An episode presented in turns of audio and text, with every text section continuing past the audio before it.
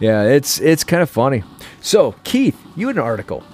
Alrighty, so um, if we hadn't had all this like election brouhaha, I think this would have actually, at least in religious circles, had been a bigger story. Um, but this was uh, Pope Francis's like kind of half endorsement of um, same-sex civil unions back in October. So to set the stage here, um, I have an article from from American Magazine about this. But uh, in a new documentary that premiered in Rome yesterday, Pope Francis appeared to endorse civil civil unions for same-sex couples for the first time as Pope. As portrayed in the documentary, the, the Pope says homosexual people have the right to be in a family. They are children of God and have a right to a family. Nobody should be thrown out or made miserable over it. What we have to have is a civil union law. That way we are legally covered. I support that. And and so it goes on. And there was kind of you know a, a somewhat half-hearted walking back from the Vatican about you know the officialness of this, and you know comments about leaked videos being taken out of context. But there also is the history of Pope Francis actually endorsing civil unions as an alternative to same-sex marriage. You know, back in Argentina, um, and as as um, later in the article, it, it, you know kind of asks a question and tries to answer: Does this change uh, church teaching and doctrine? And obviously, the, the Pope isn't you know it's not exactly an ex cathedra statement when the Pope is talking in an interview on a documentary. Um, but uh, um, where was the thing I wanted to read here? Oh dang, I can't find it. Um, basically, I, I, it was talking about you know kind of the difference between like here is doctrine, like you know here here is here is what the Catholic Church teaches on same-sex marriage, for instance, and like here is how we interact in a society with people who believe different things, um, and kind of trying to you know draw this fine line between the two, and um, you know what kind of spoke to me is just thinking about. I think this cuts to lots of things, not just not just same-sex marriage per se, but um, when we talk about like an imperfect pluralistic society, and we talk about trying to make sure people have certain fundamental rights, um, like marriage in the U.S. like isn't just like oh recognizing that these two people are married. It often confers um, you know health insurance, basically your access to health care in, in the way this system is set up. Uh, it confers, you know, has a huge implications on your finances um, and all sorts of things. And um, you know, what it, what it kind of sounds to me like is is you know an erring on the side of permissiveness when there's a, a real serious risk of more you know very fundamental human rights being violated. Like, is it so instead of this whole like kind of no quarter approach that's been pretty common in conservative Christian circles, to where we're not going to, um, you know, we're going to protest anything that acknowledges, you know, some kind of humanity in in homosexual persons. Like, mm. it's saying, hey, we're gonna, you know, we know if we're more permissive here, yes, people according to our beliefs will be sinning but it's better to be more permissive and to allow people to have access to health care, access to certain privileges that, that spouses have, and, and you know end of life issues. Um, you know, not to be penalized by their taxes, to be able to live with people, to have access, fair access to housing, things like that. Um, that we can draw that line between the two. That we can we can have our beliefs about the moral quality of something, but still allow it because we need to protect these, you know, make sure these people aren't disadvantaged in really fundamental ways. Hmm. Go ahead, Nate. I know you have some words on this. oh no, no, no. well, because uh, I know, I know for a fact from at least in Ohio, I, I know that Pope Francis took some heat for this. I know he did because I heard the trad side of uh, Catholicism speaking against him directly. I, they actually loudly. Yes, yes, and we have some trads at at our parish, and um, and they did say certain things about this. Um, again, I am a staunch supporter of our Holy Father. Um, I, I, love Pope Francis. I think he's done so much good for the church. I don't begin to say anything ill about him.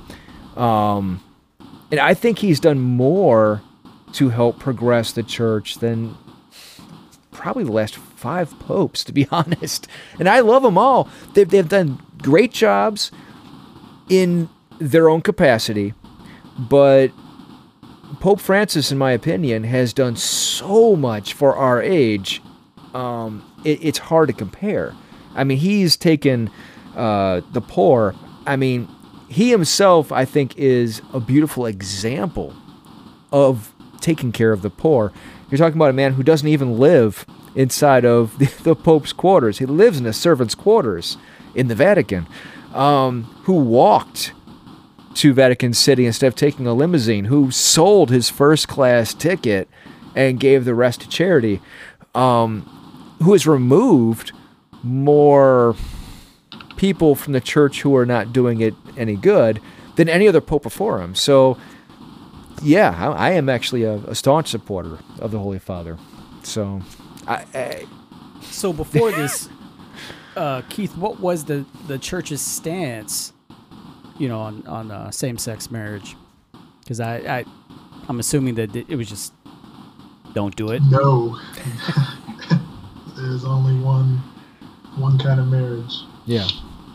And, and in particular, when we talk about civil unions, as in like recognizing a pairing of the people for the purposes of, of you know, civil government benefits. Yeah. Um, there is a statement from the a 2003 document from the Congregation for the Doctrine of the Faith, which is a big Catholic thing, mm-hmm. uh, stating that respect for homosexual persons cannot lead in any way to approval of homosexual behavior or lead to the legal rec- recognition of homosexual unions. So that does seem to at least semi conflict with what Pope Francis is saying. Um, there is hmm. some argument in here. I'm trying to find it that that argues that hey, maybe that you know maybe there is some opening for a recognition of the legal benefit without um, condoning the moral component of it. Yeah, I mean, but that yeah, also that that interview also goes back to his time in Argentina. It's actually not a recent event that we're talking about. Yeah, he supported it back there. Yeah. Right. And mind you, he did that to keep the church out of it, you know, to let the state step in and regulate what they're going to regulate without the church having to step in to regulate themselves or being forced to do something that is against, you know, our own catechism. Yeah, I, I think, I mean, you're not going to see, so, you know, the, you know, kind of one of the big deals of the Catholic Church is that when you know she teaches something authoritatively, you know she's never supposed to go back onto it. Uh, the church can elaborate, uh, clarify, but you know the, the the church kind of is you know it kind of it ceases to be what we believe the church, the Catholic Church is, if it says you know up is down and then down is up the next day. Um, it it can't go from saying this is a sin and this is not a sin, but there I hmm. think there's a lot of room in there to, to take a shift in tone. And this is, a, I feel like a lot of, of, of Pope Francis's encyclicals go into this is while, you know, not stepping over actual doctrine or dogma, they are saying, hey, we need to take a different approach to this. We, we can't just um, go hard after like abortion at all costs, that kind of thing. Um, that we actually have to have some nuance in here in order to actually appeal to people and to you know be winsome in the culture and mm-hmm. and also just not to fundamentally trample over other fundamental human rights. If yeah. we go hard after there can be no quarter for same-sex marriage or you know for transgender people or, or, or whatever and in the process we deny them health care food housing all these things are we being catholic right um, hmm. and this this funny. I mean, this is not a big deal uh, in the scheme of things, but right as this happened, this came in the news. There was actually a point where, you know, kind of with a lot of these issues, you know, I don't. It's it's you go from maybe being outspokenly conservative maybe years ago, which I was, to kind of just being quiet about it, and to maybe you know speaking out on the other side of it. And this was at the coincidentally, I had willed myself at this point to actually say out out loud the words trans rights or human rights, and this was, you know, in a different, in a particular context or whatever. But it occurred to me that there is, there's all these fundamental rights that we are ignoring if we just, all we talk about is the way these people are not living up to the standards of the church or God. And if we there's we can acknowledge a whole host of human rights for people that don't follow our church's teachings without you know without condoning the part that they don't follow Mm. um, because I mean, I mean, I'm, I'm jumping a little bit here, but I'm thinking back to a, a Catholic Twitter debate this week about uh, ectopic pregnancies, and, and I don't want to go too much into that because I don't want to I don't want to really trigger people, I should say. A Catholic Twitter But debate. um, Nice. you know, there's people talking about this moral certainty about, you know, the principle of double effect and all these things and how they apply to taking care of very serious issues in pregnancy with women's health that can cost, that will cost both, you know, the life of the mo- of the child and could cost the life of the mother if they're not treated in a certain way. Okay. and there's people adhering to a very hardline um, stance and saying that you know the church says you can't do this you have to um, you know you, you you have to only indirectly kill the child and and you can't use this particular drug and you you have to take out the fallopian tube that's the only way you can treat this. And then you're reading the actual document and you're realizing like oh wait that some theologians say this other theologians say this this using this particular drug is okay it's not actually killing the child and it's like I had never, in just listening to like, uh, you know, Catholic answers or a lot of conservative leaning apologetics, I had never heard that perspective before. So, how can we say, hey, legislate our faith in all these very precise medical conditions or conditions very specific to how policy affects people who believe differently when we don't even have like cut and dry doctrine about these nuances. And Mm. that that whole thing just made me think back to like ohio has been a hotbed for um, uh, abortion restriction legislation like those kind of things that a state legislature pushes through just to challenge roe v. Wade. And a lot of these things will will say things that are medically impossible or tone deaf to a wide variety of medical conditions. Like there was one that said that you could only terminate an ectom or you could only uh, you had to reimplant an ectopic pregnancy inside the uterus, which is a medically impossible procedure. We have no way to do that. And there was law in the state of Ohio, or a bill they were trying to pass, that said you have to do this as a doctor, or you can be held accountable for murder. Ouch. Um, Wow. so we, I think this is a strong case for erring on some side of permissiveness, where we're not going to try to push for our morality and our faith to be echoed perfectly in legislation, because that could cause very serious consequences. I mean, because it depends on number one, whose faith. You know, is it is it a particular fundamentalist church's teaching, or is it one particular interpretation of Catholicism? and this could trample over a whole lot of things that are actually perfectly allowed in our faith. Hey, Keith, Hmm. hmm tell us how you really feel. So you feel that uh, the Pope doing this, it's a balanced decision. It's balanced. yeah. Everything my Pope does is balanced. Thank you. Thank you.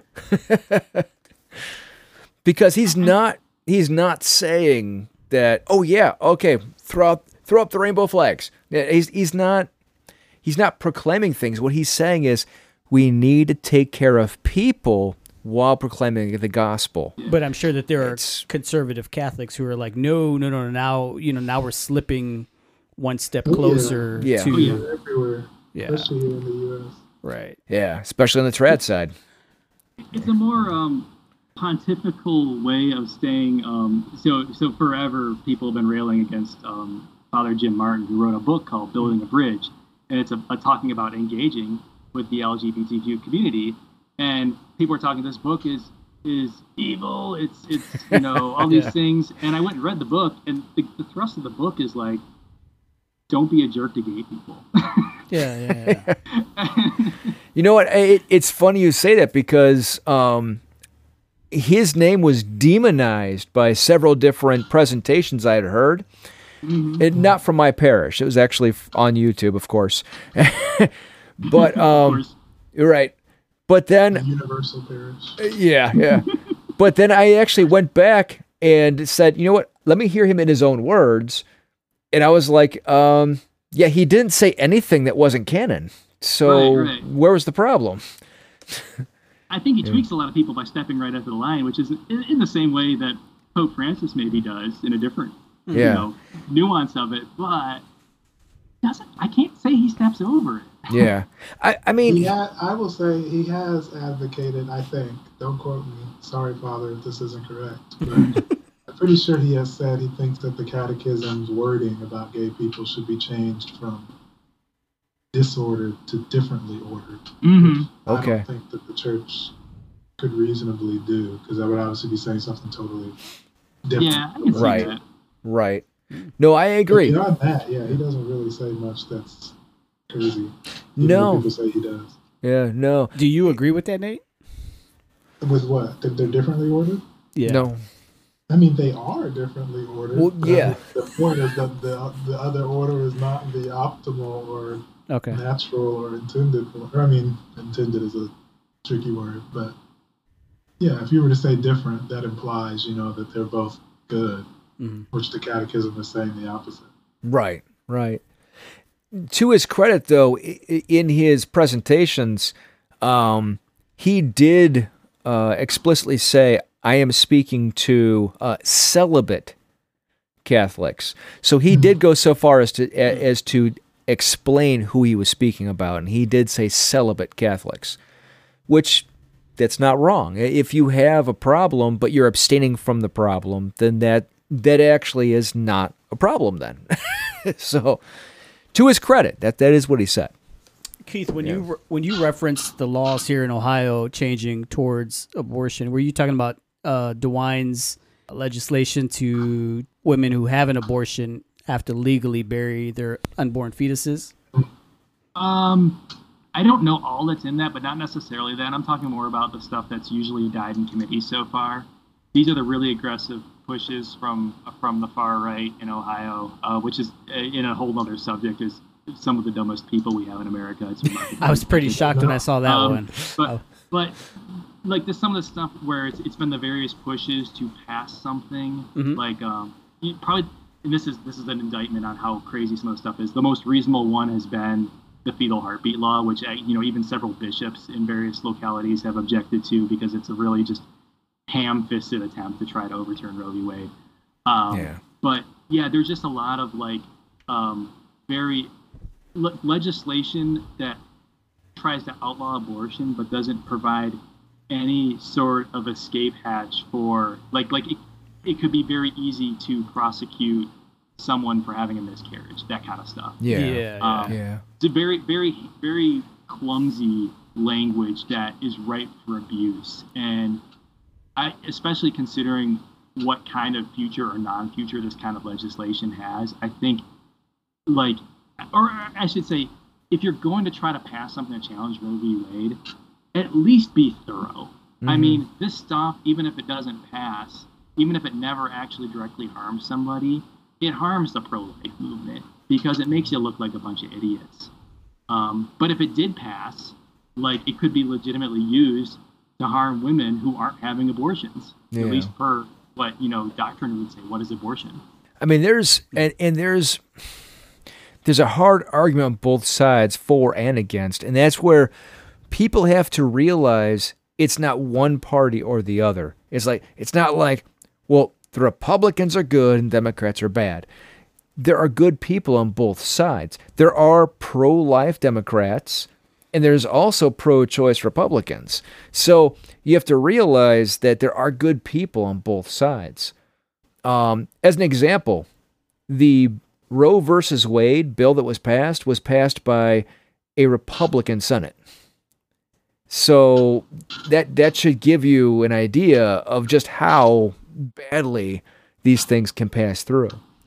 So it was majority Republican that passed it.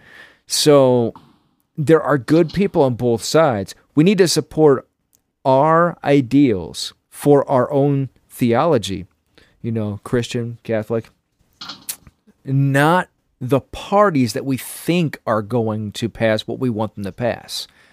And, and that's where the problem lies. The Democrats aren't good, the Republicans aren't good. But there's good people on both sides of it.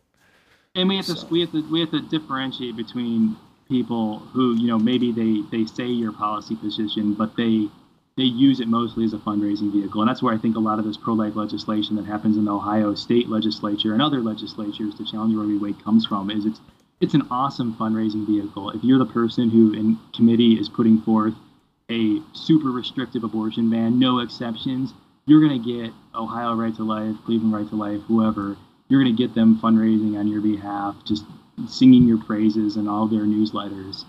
and ultimately, that's all it's ultimately going to do because it's Yeah, not going to pass or do anything. nothing. Yeah, yeah, you're, you're accomplishing your your own self promotion. Yeah. Absolutely. And those, those are the people who.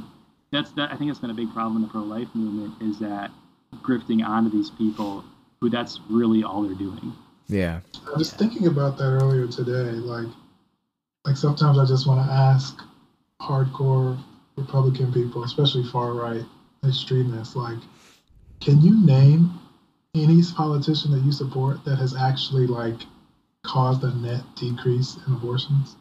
I don't know the statistics myself, but like Yeah, I question. imagine like have any have any of the stuff that you support, you know, you're marching, you're donating, you're politicking, has any of it led to a reduction in abortions? If not, rethink your strategy. Like maybe Some of the statistics you're- suggest we have a net increase, or at least an increase relative to previous administrations in the last four years. in Right.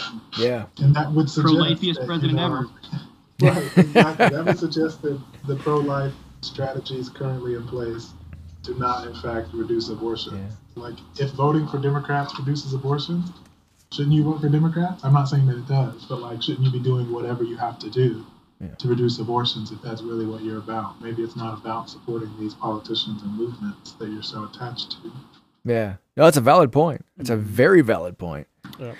Um, since we're on the subject, I'm going to go ahead and bring this up because this was, I thought that Cardinal Timothy Dolan uh, out of New York did a beautiful job explaining this. So it's um here, it says, has explained why Catholics are not ashamed of being hung up on abortion, especially in the context of the upcoming Biden administration, in a Wednesday column, recalling a conversation with a politician who asked him, Why are you Catholics so hung up about abortion?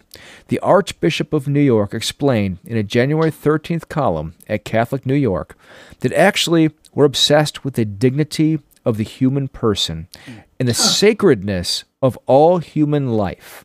Yes, the innocent, helpless life of the baby in the womb, but also the life of the death row prisoner, the immigrant, the fragile elderly, the poor, and the sick. As a matter of fact, Cardinal Dolan says, this is not uniquely Catholic issues at all, but one of human rights. We didn't learn that abortion was horrible in a religion class, but in biology, and our courses on the inalienable rights tradition in American history.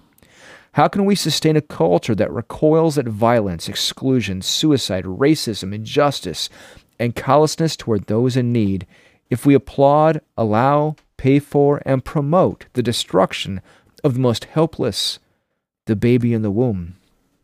Cardinal, Car, Cardinal Dolan also writes that pro abortionists reassured us 48 years ago that abortion will be kept safe, legal, and rare.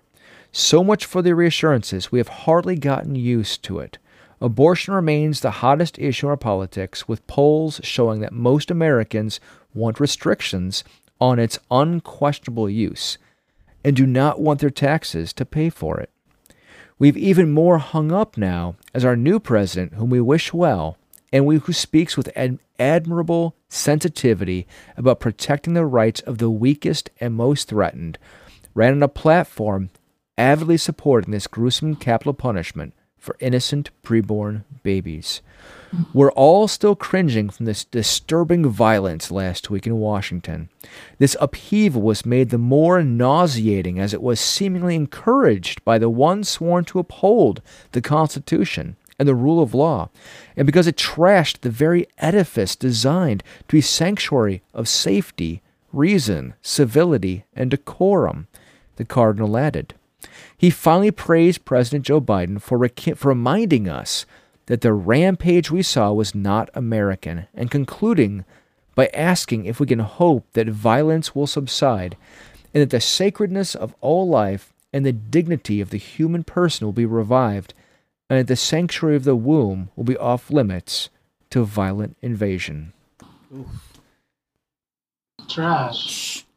What's that? Trash. I hate it. Tasted lukewarm to me. That's that's a tough one.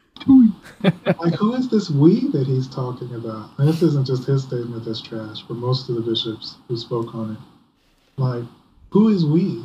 Like, he, he's, he says Americans don't support the unquestioned use of abortion. Okay, he's talking about a conservative portion of America. He is. And then when he says we later, he's using it to, like, exclude, you know, the other half of Americans. Like, he's, he's, he's doing the whole search for peace when there is no peace stuff, and I hate it, and I always hate it. 'Cause at the end of the day, he's just push, he's still pushing a party line, Mm. and still is not acknowledging the fact that like his own actions encouraged the far right foolishness within the Catholic Church specifically. He's been awfully buddy buddy. with- And he's been criticized about it from the day he started doing it, and now when when the shit hits the fan, sorry, you know, he's like it takes no respons- no personal responsibility. Wait, responsibility, wait, wait. And basically pinned it on Trump. There were some some things I agreed with. The 10 second swear fest. What? and some things I didn't agree with. Uh, I mean, one of the things I definitely agree with is that it drives me nuts whenever you know I talk to Republicans or somebody you know on the right, and we're talking about you know, and this was back during like the Bush's times.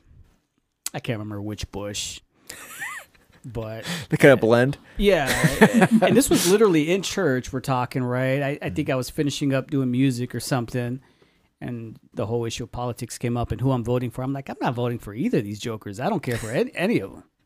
Preach. And right. he was like, How can you not vote for Bush? I mean, aren't you pro life? And I'm hmm. like, What? What? That's that carrot. Oh my God, it drives me nuts. I knew I was going to hit a brick wall if I went any further. Hmm. And I'm like, how can you say that man is pro life? I mean, this Yeah. man is okay with dropping bombs all over the world in the name of making money and in the name of defeating terrorism, whoever we designate as a terrorist. Mm-hmm. But just because he claims he's pro life here and is against, you know, abortion Yeah. in, in word, you're going to vote for him. It makes no sense to me. So I I, I don't buy And it. Cardinal Dolan had the nerve to say violent white supremacy is not American. Like what? which which history book have you been in? That's the other piece I didn't agree with. Yeah. I mean, like, I don't really know what America he speaks of. Well, Like, it's let's it's foul. It's a political yeah. It's a political statement. Let, let's Yeah. let's take the, this current administration before it changes hands, right? I I had a uh, evangelical person. I'll leave names out of it and associations, but standing up saying, "Why can't you support Trump?" I mean, look, he signed new articles protecting, you know, uh, people from abortion, and I said, "Okay, well, hold on." Do you understand that he also took away every tax benefit for orphans and gave it to trust fund kids? Did you see that? Did you see the fact that he took away funding for Medicare and Medicaid for our elderly and gave it to the rich? Yeah. I mean, Did you see that he executed 13 people for the first time in 16 hmm. years within six months? right? Exactly. So they, they they take that one carrot, pro life, that they and then they do everything against everybody else, but it's okay because he signed off on pro life. And I'm not okay with that. I'm just I'm not okay with that. Because it's trash. Yeah. It, it makes me think of another part of um, Bob Woodward's uh, Rage book. This is the part that's boring, but it's also illuminating, where he's just talking over and over, you know, with, with in the interviews with Trump about um, uh, the virus and then about um, Black Lives Matter over the summer, and he's he's he's kind of egging the president on, trying to get him to answer a certain way, and the president is not doing it because he's, he's trying to say like like what would you say to you know Black Lives Matter protesters, you know, if they're right here and you want them to understand that you empathize with them. And he just keeps, no matter how many different ways he, he rephrases the question to try to get President Trump to make some emotional um, emotional connection with those who who face systemic racism. Um, he just keeps rattling off his accomplishments. He's like, "I we've had the best job growth for minorities ever. I passed. Uh, I got tons of money for historically black colleges and universities. I got opportunity zones." He just keeps repeating these little token things, and like when you look at them, you know, when you think, you know, what made me think of this is mentioning like that that pro-life executive statement, which does nothing. It's not worth the paper it's printed on. Um, he talks about all these these token things, and I think of Mackenzie Scott, um, Jeff Bezos's ex-wife, who just did a bunch of donations to HBCUs, and like, Yes. not not saying like you know that she solved all the world's problems, but she probably did more right there as a private citizen than Trump did with anything he signed. Exactly. exactly. She exactly. gave she gave twenty million to my to my HBCU that Nice. I currently attend. So Well, and and I'm and, and and on the conservative side, I have to completely condemn what they're saying when they're like, "Well, look, it was okay with the protest last summer." No, that is completely different. You're talking about over four centuries of something that needed to happen to open those scars up and let them heal. I mean, yes, did things happen that shouldn't have happened? Of course, there was things that happened. But there was that was something that had to happen to help the country heal. It was different than an attack on the Capitol because your president that you think won the election, who didn't win the election, is being what you're dethroned. protesting matters. the people the people protesting over the summer were protesting the kind of stuff like what happened on January the sixth. People that pro- the people that committed a terrorist attack on January sixth did so because of lies.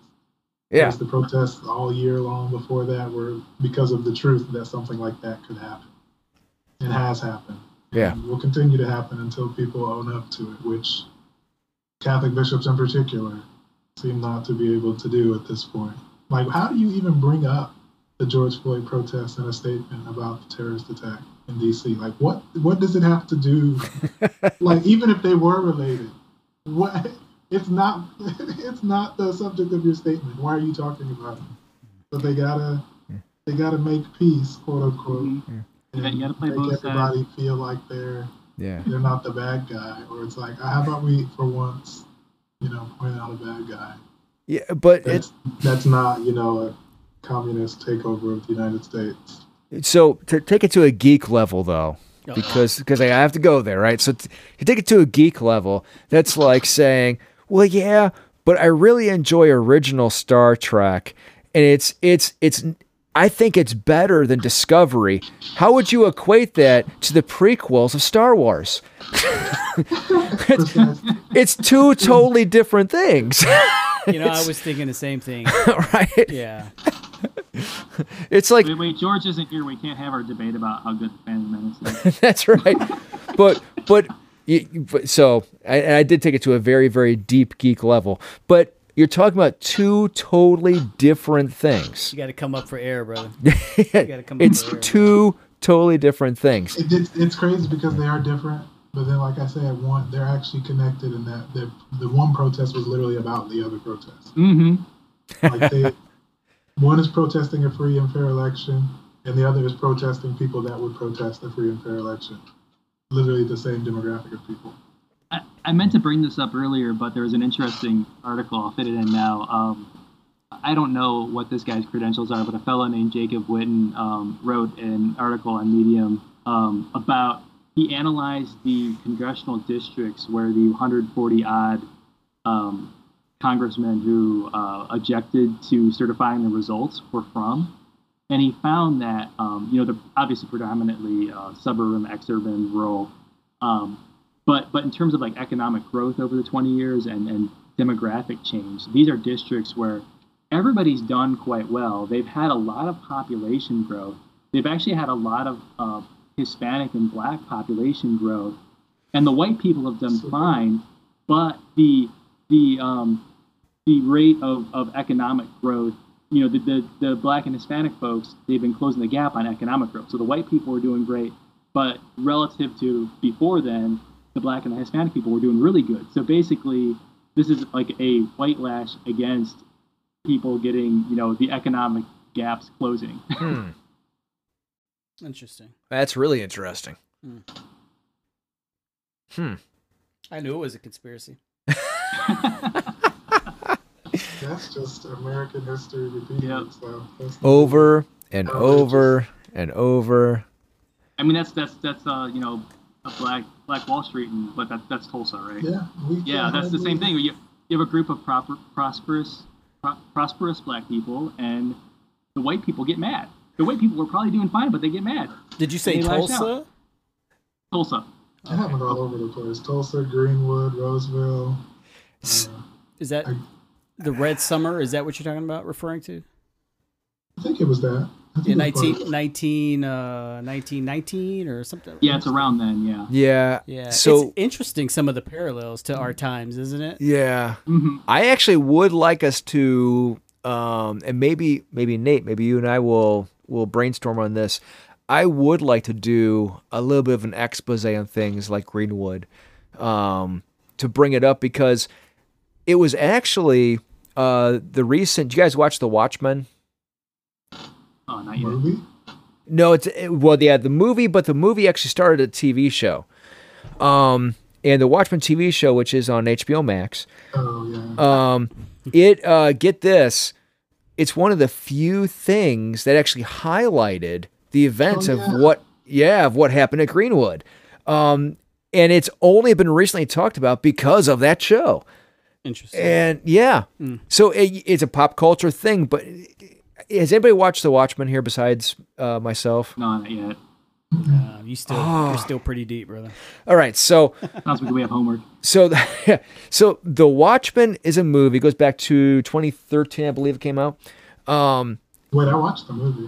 okay, yeah. So so the movie is is brilliant because yeah, it has superheroes in it, but it's not really about superheroes. It's really about society and the way that entities work in the background that form society. It's brilliantly written by Alan Moore. Um, the TV show so far ca- carries on in that vein beautifully. At the end of the movie, you're left scratching your head thinking, okay, was the bad guy actually a bad guy?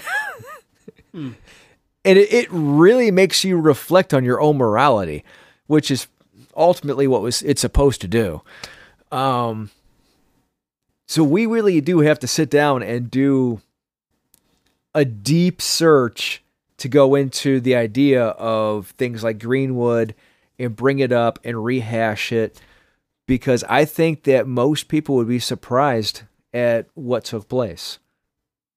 Yeah, Yeah. the same reason that they're going to be surprised 50 years ago, 50 years from now about the terrorist attack, because we're not going to call it that, and we're going to forget that it happened the way that it happened and why it happened, hmm and it's Or why it Yeah. keeps happening.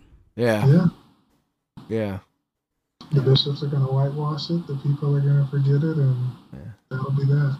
yeah, But if 2020 was anything, it was certainly a learning experience, even for me, because I, I didn't even know about the Red Summer until after everything happened with George Floyd. And I went to look back in our history and I realized, I'm like, my God, we haven't, we haven't grown at all before the civil rights movement in the 60s. Like we're talking about like after the first world war yeah. you know and there was and there was a pandemic then too actually during that time Yeah. but you know if i say it out loud i'm a conspiracy theorist there is that there's that myth that somehow we we've moved on from racism just because we got a couple laws passed. Not at all. ago. no Not at all. And honestly, we'll and we'll cover this in our conspiracy episode. Honestly, I think it's a way for powerful people to stay in power. yeah I really Yeah. do. I really do. Because if you conquer and divide the people, you remain in power. Yep. So, and that's really what it comes down to. If if I don't like black people or I don't like Hispanic people or I don't like if you divide the people, then powerful people stay in power.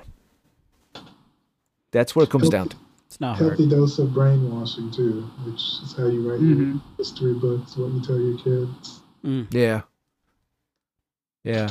I mean, do you know how sh- do you know how shocking it is when I show my kids what Jesus would have actually looked like?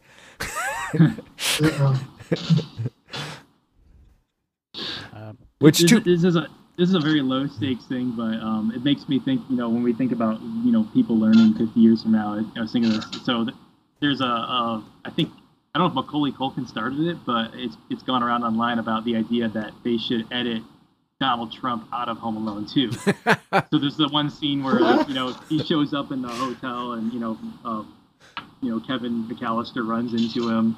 Yeah, of course, this is because he owned at the time the hotel that they did the filming in, and so he bullied his way into the movie. um, and people are like, you know, they want to replace it with um, with today's Macaulay Culkin, for instance, running into him. So how funny would it be for Macaulay Culkin to run into Macaulay Oh. Culkin? But I'm like, you know, leave him in because we there are a ton of cultural reminders Mm. of Donald Trump in both our past media and obviously, you know, even more recent stuff. We need people to to watch these things and remember that this guy bullied his way into everything. I mean, you just look at, you know, Back to the Future 2 is about Donald Trump in large part. Sesame Street did several things about Donald Trump. Like they actually made a, a like a Ronald Grump or something. I'm getting the name wrong, but they made a a, a, uh, a grouch, a, a, an Oscar doppelganger who was basically Donald Trump and tried to uh, take over the the trash can complex. Um, Such irony. we, I love we, it. We need to have love it. students watching The Apprentice in history class 50 years from now so they can understand, get some idea what it what it was like to see this creeping in, this gradual acceptance of, you know, totalitarianism, fascism into our culture. Um, I mean, that's not the only antidote, but it's it's something we could do to remind people, like to not to to kick us out of that whole like that could not possibly happen. That would just look ridiculous from the standpoint forward. Like watch Yeah. it, watch what really happened. I mean, it. If the modern age brought nothing else forward, is the fact that it kind of puts the power back to the people. Because think about it, if if this was 300 years ago, Donald Trump would be that reigning monarch over the Americas or over Europe or over, and he would write his own history books Right. about what a great conqueror he was. we can preserve a lot more of this. But in our modern culture, the one good thing that things like social media has done is it brings the power back to the people because you can have some guy on TikTok who literally has more sway than the president. It's kind of reversing things.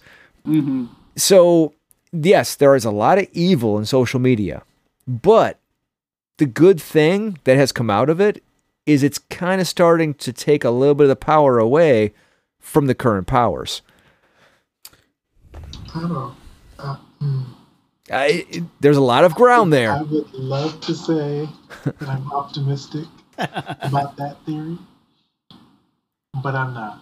Because at the end of the day, the textbook is going to be written by, for example, Joe Biden, and it's not going to be in his best interest to suggest that the, the government is susceptible to a coup. So I mean, Hmm. it's not it's not like we've made a ton of progress, but in the in the way that you describe it, yes, it is good that we have more ways to inform each other about what's really going on. But as far as you know, whether or not it's likely that history is going to repeat itself again,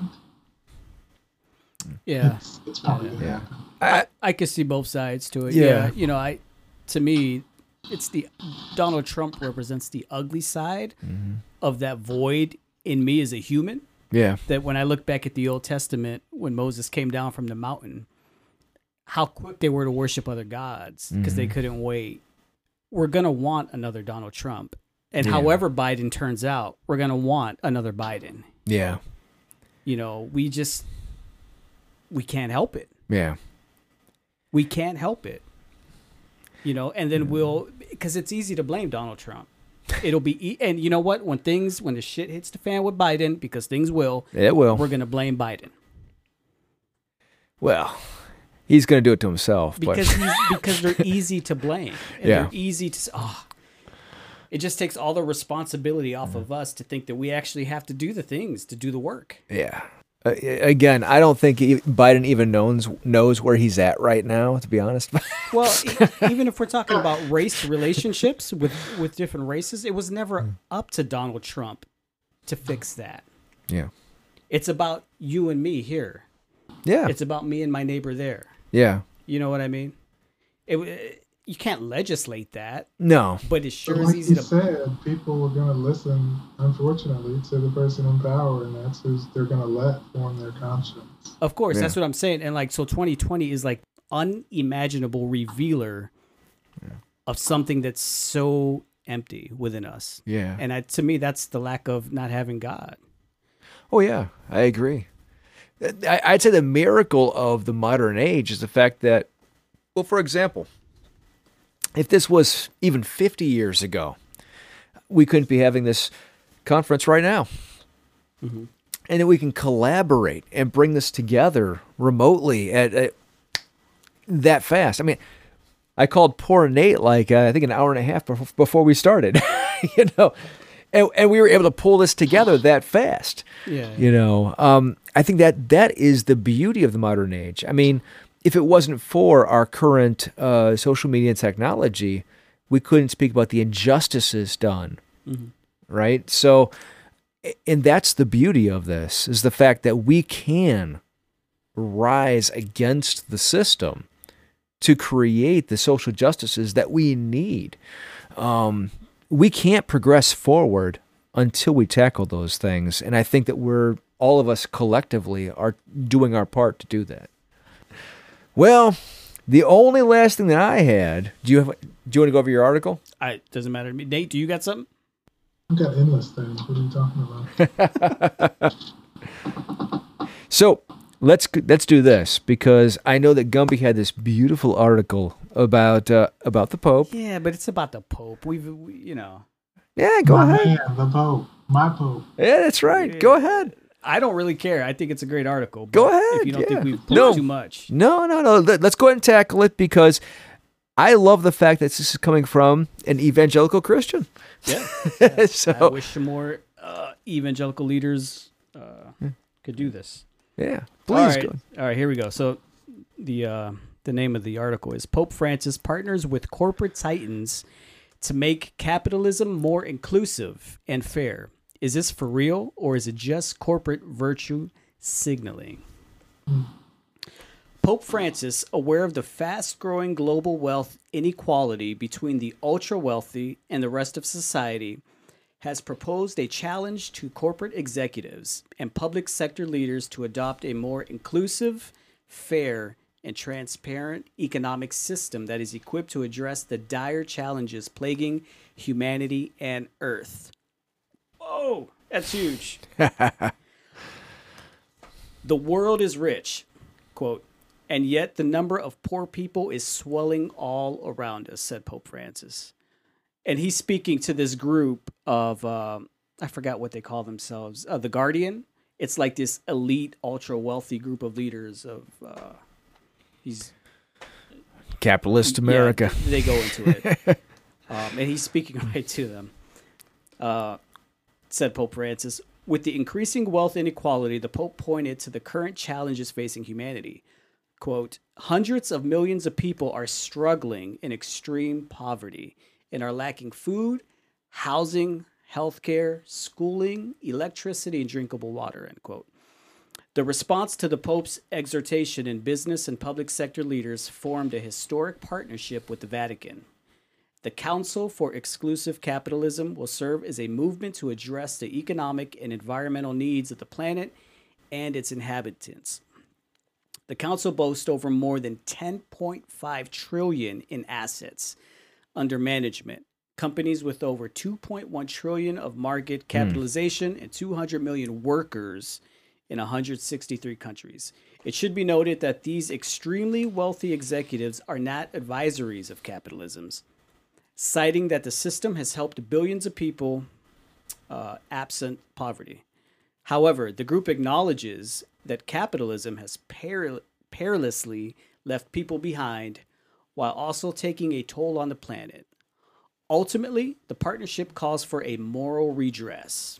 And I'll read this last paragraph and then we can talk about it. The Guardians is what they're called. As the council members are called, are top executives of the world's leading corporations who have promised to take bold actions towards creating inclusive capitalism. The Guardians will hold themselves accountable, committing to a list of intended actions involving environmental, social, and governance matters. The Guardians at their respective companies have said that they plan to hire and promote more women, increase diversity hires, commit to clean energy by purchasing 100% renewable electricity. Lottie, lottie, lottie. I mean, they're going to say a lot of other stuff too. But there was another part I wanted to read. Um, actually, one of the people on this I found very interesting is a uh, It's Kushner, isn't it? no, it's a Rothschild. Oh. Yeah, a Rothschild is on there. So, you know, my red flag goes up. According to the New York Times, there are reasons to be both hopeful and skeptical of this initiative. The corporate pledges are meaningful, but some aren't new. Of course, BP, for example, restates a commitment to achieve net zero carbon emissions by 2050. Not going to happen. That announced in February. And while the council has posted the pledges publicly, there's not much to hold the companies accountable aside from the risk of disappointing the Pope. While we applaud the people who try to make the world a better place, there is an irony that can be ignored, that can't be ignored. The same people who are calling for an end to wealth and income inequality are extraordinarily wealthy. Of course, the noted leaders like capitalism, it's been very good to them. All right. So I guess my kind of question to that and response to that was, you know, obviously it seems like capitalism lends itself as a system, at least here in the West, to unimaginable greed and wealth. Mm-hmm. If you think of like a Bezo, who's probably worth more than all of Latin America himself, At least. how can the Pope and what can his, you know, influence, how can we rehabilitate capitalism? Can it be done? I think is- anything can be done. Will it be done is a different question. Can there be, I mean, truly concrete steps? First of all, my hat goes off to the Pope for even addressing these people. I, I don't even know how the person like a Pope gets an hour with these people, all these people. I can give you a hint. Maybe you could. Do you know who's a recent convert to Catholicism? Mm-mm. Bill Gates. He wasn't part of the meeting. Wait, what? When? What? Oh yeah. Yeah. I know he's Catholic, but I didn't know he was a convert. Yeah, he's uh so he has said that he is uh now part of the Catholic Church with his wife. Now, when you hear him speak, I will say that you can tell that he is not 100% Catholic. no. Wait, what does that mean? How is one a percent Catholic? Well, I think from what I've seen from him, he is slowly trying to come over. Now, he did actually say that he believes that there is possibly, potentially, a God, and and that he does believe that the values and the morals that he learns from the Catholic Church are real moral values that do need to be adhered to.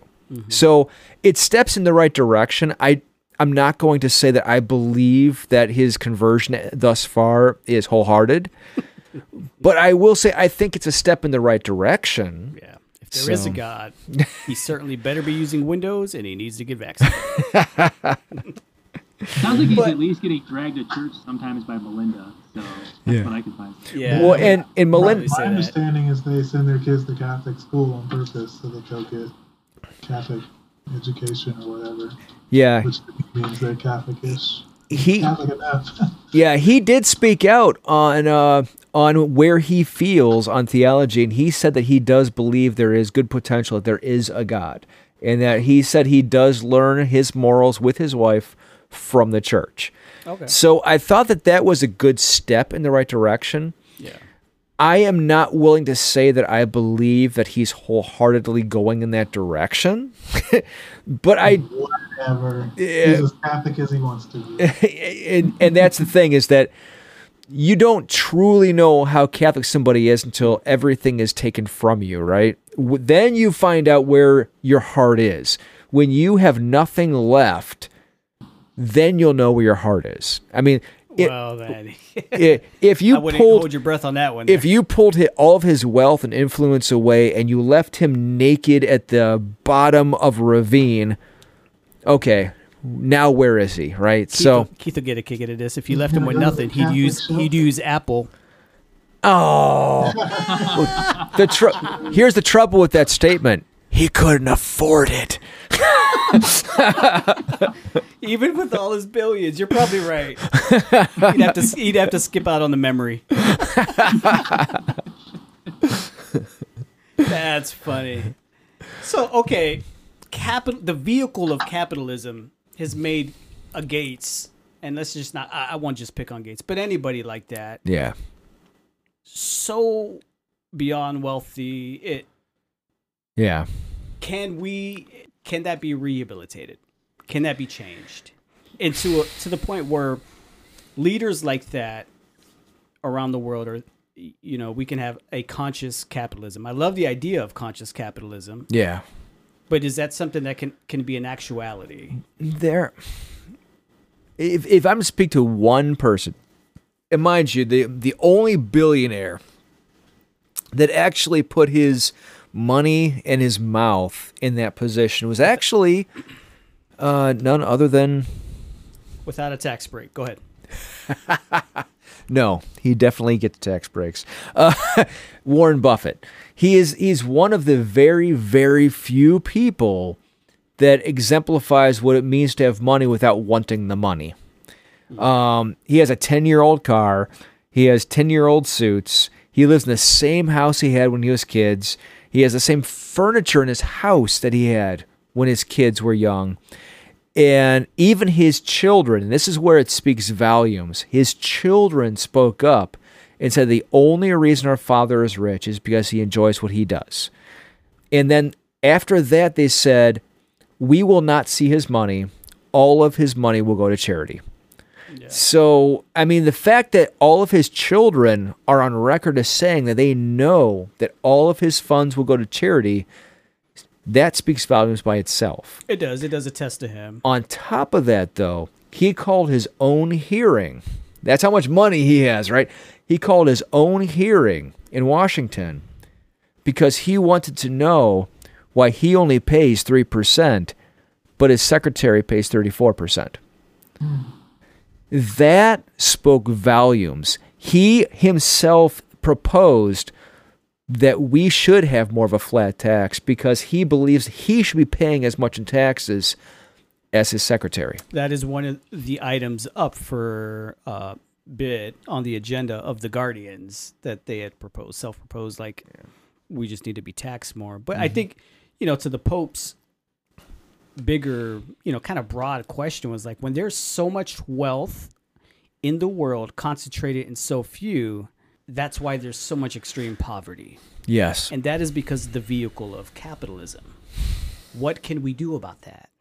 It's not just capitalism, though, because, like you just said, if we taxed everybody at 34%, there wouldn't be as many poor people in this country as there are now. We would be more like Denmark or Norway, where we have this huge social safety net because taxes are equitable. It's not capitalism that makes you have bad taxes, it's bad politicians. Yes. So you think conscious capitalism is a very uh, I mean, attainable that's, thing? that's fluffy terminology. I, don't, I wouldn't even want to get into that, but just equitable laws will lead to more equitable society. And Yeah. that doesn't really have a whole lot to do with capitalism or socialism. Yeah. I've got a data. I got a data point here, like Japan. So let me let me back up a little bit. Um, it sounds like the, like the Pope is trying to strengthen the mores, the social mores of these billionaires, Yeah, to actually sure. get them to engage morally with what they're doing. And Japan is a place where they have at least some elements, I think, of a moral capitalism. And my one weird data point in all this that hit me the hardest when I was there a few years ago was the prices of stadium food. They were only marked up by five or ten percent compared to what you would get on the street or at a Hmm. restaurant. actually they're probably less than the restaurant. Like there wasn't the twenty five dollar beer. Eh, The beer, the beer number one you can drink on just buy a beer on the street there. The beer on the street was four dollars, and maybe the ballpark beer was five dollars. Um, Mm. and and also they they have a, a strong culture against like these these just massive paychecks for these CEOs. Um, I remember there's a there was a comment from um, Reggie Fils-Aimé, uh, the former uh, CEO of Nintendo of America, and just talking about how he could go work for any American company and make way more money than he could as a super higher up in Nintendo. Um, because Nintendo, even in America, had a culture that our, our top leadership is only going to make so much money compared to our lowest worker. Um, and also, they have a, a very strong public-private partnership when it comes to healthcare and health insurance. Like they, they have private insurance that, in a lot of ways, behaves comparably or maybe even better than a lot of the social healthcare systems in Europe. Hmm. Um, so it does seem like if you're inside your culture, from the lowest levels to the highest level, there is a strong moral sense that this system doesn't work at all unless we enforce guardrails on our own. And, and granted, those guardrails aren't impenetrable. I mean, a lot of our, our democracy is based on convention or tradition, and we saw how those were getting bulldozed. But I mean, the Pope can't change anybody's laws directly, but he Right. can tweak the hearts of and minds of these CEOs to engage with them on the benefits to, to themselves and the whole world. Um, you know why it might be worth to apply some morality to their capitalism rather than just to do whatever capitalism allows. And he can tweak the heart of a Catholic president to enact Yeah. more equitable laws here in the U.S. Absolutely. Hopefully he does. Yes. Yeah. No, I agree. And that's that's because our president is a Catholic president. Um maybe not all of his policies have been. No, no. but So Biden, Biden is Catholic. I didn't know that. yeah. Okay. Yeah. What? Second Catholic president. yeah. And, Was and JFK the first? mm-hmm. I yeah. I like JFK. Yeah, and and Kamala Harris actually defines herself as a Baptist Christian. She went on record as saying that. Take it for what it is. I thought she was celebrating Kwanzaa. I have no idea. A Anyway, lot of black Baptists celebrate Kwanzaa. I can tell you that. Interesting. She's Um, also married to a Jewish guy who celebrates Hanukkah. It's got to be interesting dinners. that's a mishmash. so, but we can hope, we can hope and pray that um, we can reach the Catholic heart of our president.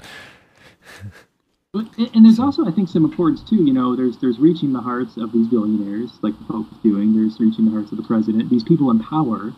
Um, but it's even por- important for the people not in power, the common man, to have the belief that capitalism is supposed to have a moral component.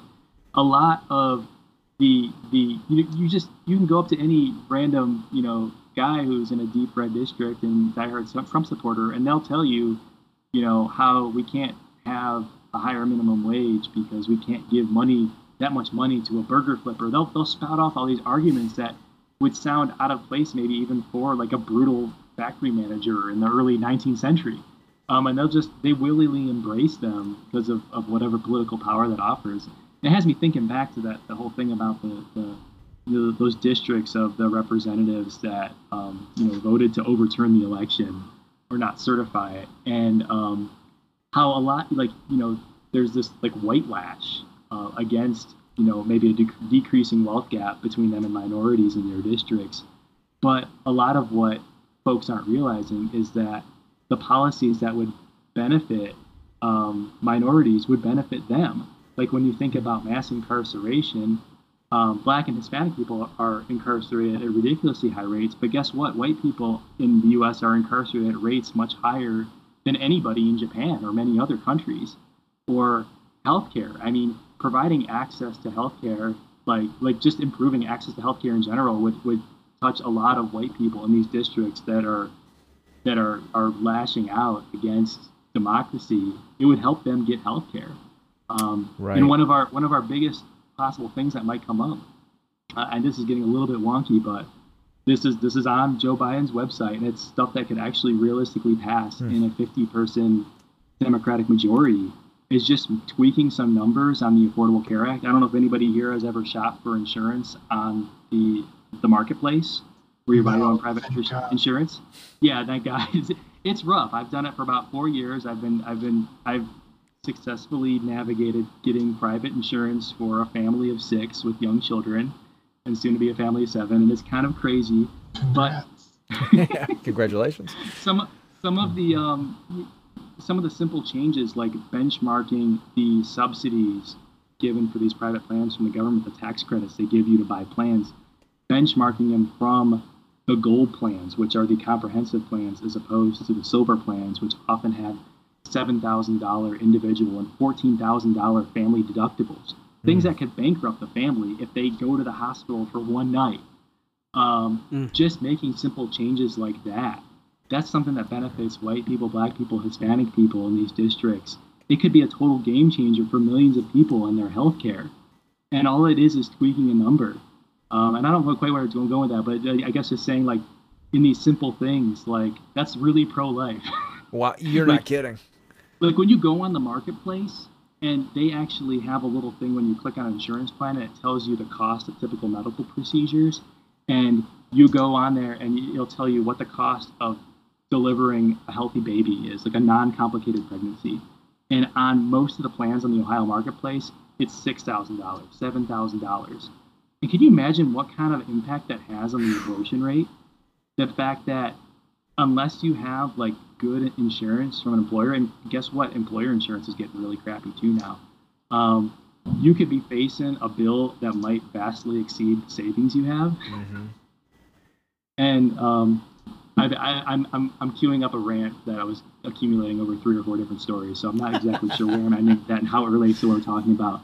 But just to say that getting people to believe that, like, we can have, I that our capitalism can be moral by just Yeah.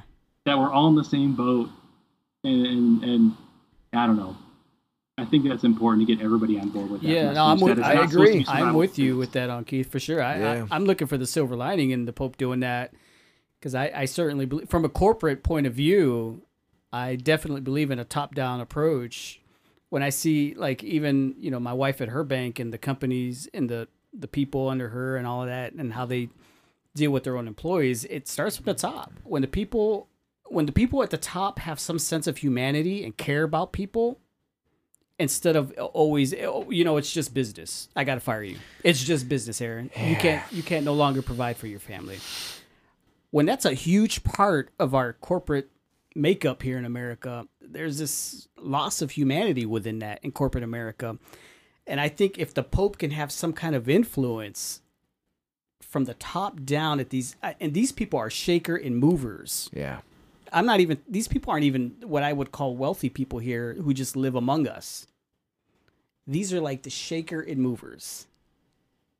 You know what I mean? Of societies, people who influence policy for everyone. You know what I mean?